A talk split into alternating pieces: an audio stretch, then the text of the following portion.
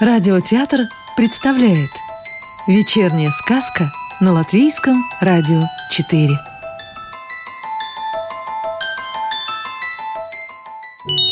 А сегодня слушаем сказки Иманта Зедуниса в переводе Юрия Коваля.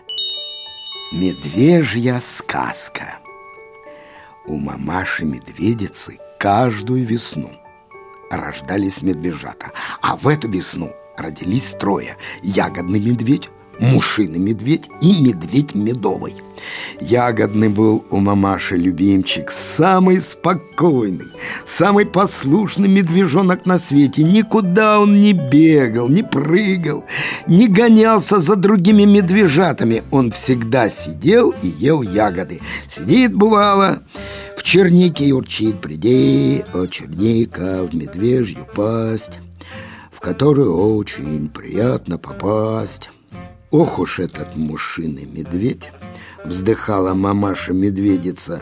Наказание, настоящее медвежья непоседа.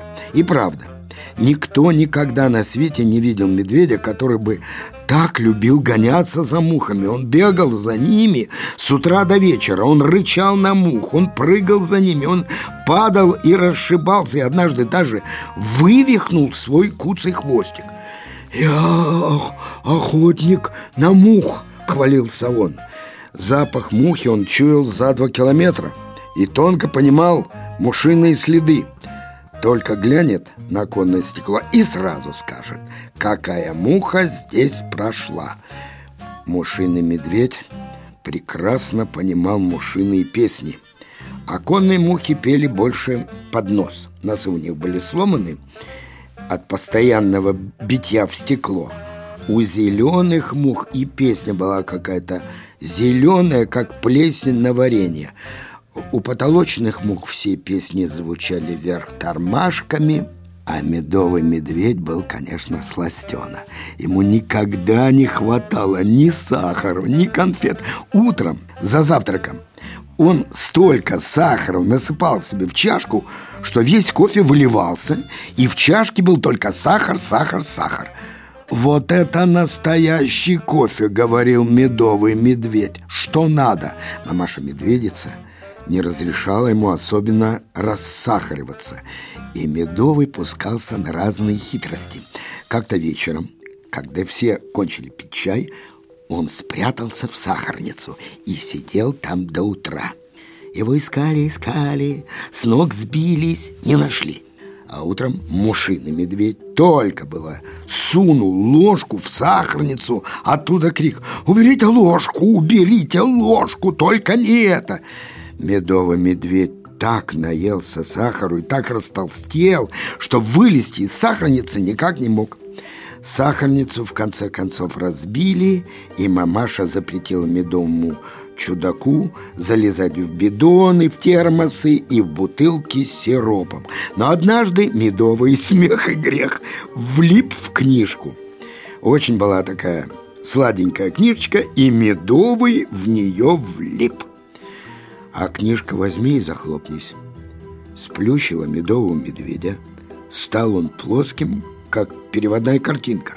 Потом уж держали книжку под паром, покуда медведь не отлип. Отлипнуть-то отлип, да сделался плоским, как блин. Пришлось влить в него 50 литров меда, чтобы он, ну, слегка округлился. Очень ласковым и сладким был медовый медведь и девочки-медведицы всегда хотели с ним дружить. Им нравилось лизнуть его в нос. Они говорили, что нос у него смахивает на мороженое и чуть-чуть на молочный коктейль.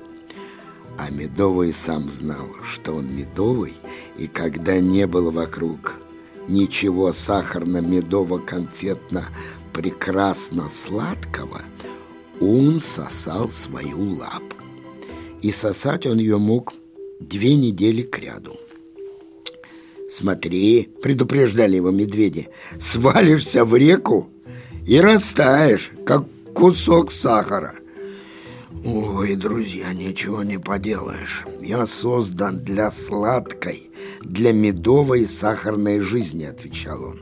так и жила мамаша-медведица со своими медвежатами. Медовый медведь медовничал, ягодный ягодничал, а мушиный на мух охотился. Долго ли, коротко, постарела мамаша-медведица, заболела она и умерла. Осиротели медвежата. В лесу и не знали, что с ними теперь делать. Малы медвежата, каждый вечер их пылесось да спать укладывай. А днем только и гляди, чтобы не перемедовничались, да не переягодничались. В общем, решили их куда-нибудь пристроить. Мушинова легко пристроили. Отдали его в одну столовую мух бить. В первую же неделю он пришиб 280 миллионов мух. В газете «Вечерняя Рига» появилась тогда и объявление – принимаются на работу медведи-мухобои. Лучшим мухомедведям выдаются премии для повышения квалификации. Организуются курсы под руководством великого мушиного медведя. Больше о мушином медведе я ничего не слыхал, а когда сплю днем на солнышко и мухи надоедают, жалею, что на курсы не записался. А с медовым медведем была такая история. Как-то раз он увидел на дереве дупло, в которое влетают пчелы. Из дупла пахло медом, а перед самым дуплом был привязан к ветке здоровенный чурбак. Медовый залез на дерево. Чурбак мешает заглянуть в дупло. Оттолкнул медовый чурбак. Чурбак отлетел, да и вернулся назад – он ведь был на веревке, вернулся и ударил медовым под ребра. «Стыдись!» — взревел медовый медведь и отшвырнул Чурбак изо всей силы. Чурбак скоро вернулся и так хватил медведя, что тот с дерева свалился. А по лесу в этот момент Аусма гуляла. Девочка такая, Аусмой звать. Пожалела она медового чудака и взяла его к себе. У нее, дескать, и так живут 39 медведей, и медовый будет как дома. Труднее всего найти место в жизни было ягодному медведю. Ну где, скажите, на милость взять столько ягод, сколько в лесу? Отдали его, в конце концов, травяной бабусе. Эта травяная бабуся стоит обычно у самых ворот рынка, а на столе перед ней разные сухие травы, корешки, корешочки, чаи, чаечки. Бабуся-то наша травяная старенькая уже стала. Зимой она в сто платков кутается, а все равно насквозь промерзает. В самые жуткие морозы вместо нее на рынке теперь ягодный медведь торгует. У него в шерсти мороз как пчела запутывается – Медведь торгует, а бабуся дома на диванчике лежит, журнал читает. А медведю ягодному нравится быть продавцом. Покупатели его веселят, на руках у них, смешно сказать, варежки. А на ногах еще смешнее валенки. Ну, чудаки, почти как медведи, только смешнее. Купят, к примеру, пучок полыни – а кому он нужен такой-то пучок? Да всякий приличный медведь такой пучок одной ноздрёй втянет, а в другую выдает. Уж если у медведя живот заболел, он столько полыни умнет, что ого-го, телегу. Да хотя бы взять вот эту самую клюкву. Купят полбанки и клюют по ягодке, и морщатся, да будь у бабуси клюква, да он бы тогда эту клюкву взял бы, да так бы ее... Ах, жалко нету у бабуси клюквы. Есть в чулане два ведра, но разве же это клюква?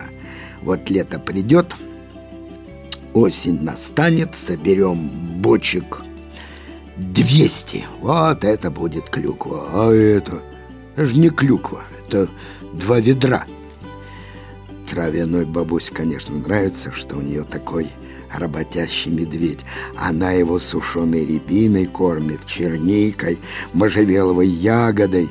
Не бог весь какая еда, да ведь медведю зимой много не надо. Ну а если хочешь чего поплотнее или поягодней, иди в магазин, помогай ящики грузить. Раз пошел ягодный ящики грузить и получил за работу ящик чернослива. А он чернослив раньше и в глаза не видел. Это, думает, головастики сушеные. Налил в таз воды, да и высыпал туда головастика ягоды. Чернослив в воде разбух, округлился. «Бабуся!» — радуется медведь. «Скоро у нас лягушка ягоды будут». «Чего-чего?» «Как это чего?» Из головастиков лягушки вырастают, а из головастика ягод что получится, по-твоему? Не знаешь? А я знаю. Лягушка ягоды. Ой, Миша, Миша, вздыхала старушка, симпатичный ты. Нравилось медведю тяжести носить. А торгует, бывало, на рынке, лапы чешутся, увидит сломанную машину – и дотолкает ее до гаража. А деньги он за помощь не брал. На кой мне ваши деньги, говорит, сейчас бы землянички бы, чернички бы, малинки бы, или бы абрикосик пушистенький. Я хоть и ягодный медведь, а абрикос не едал. Как-то раз в парке выставку скульптур устраивали.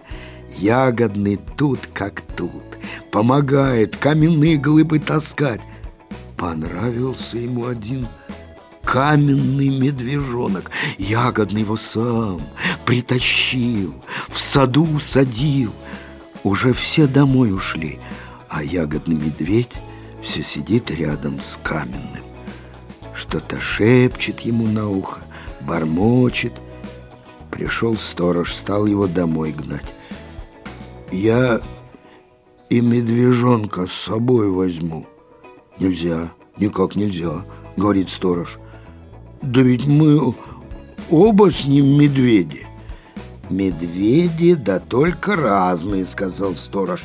Этот медведь произведение искусства, а ты-то настоящий. Да я ведь тоже произведение искусства про меня в сказке Имонт написал, а дядя Юра на русский перевел? Не знаю, не знаю ничего, сказал сторож. Не читал. Валяй, милый, домой. Опечалился ягодный медведь, пошел домой, голову повесил, не знал он, чудак, что в любом городе полно медведей, плюшевые, каменные, гипсовые, тряпичные, деревянные.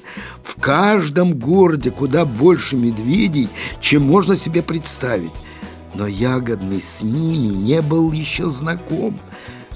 Потом-то они познакомились, и жить Ягодному стало веселей. Но об этом другая сказка. Сказку читал актер Рижского русского театра имени Михаила Чехова Яков Рафальсон. Новую волшебную историю услышите завтра.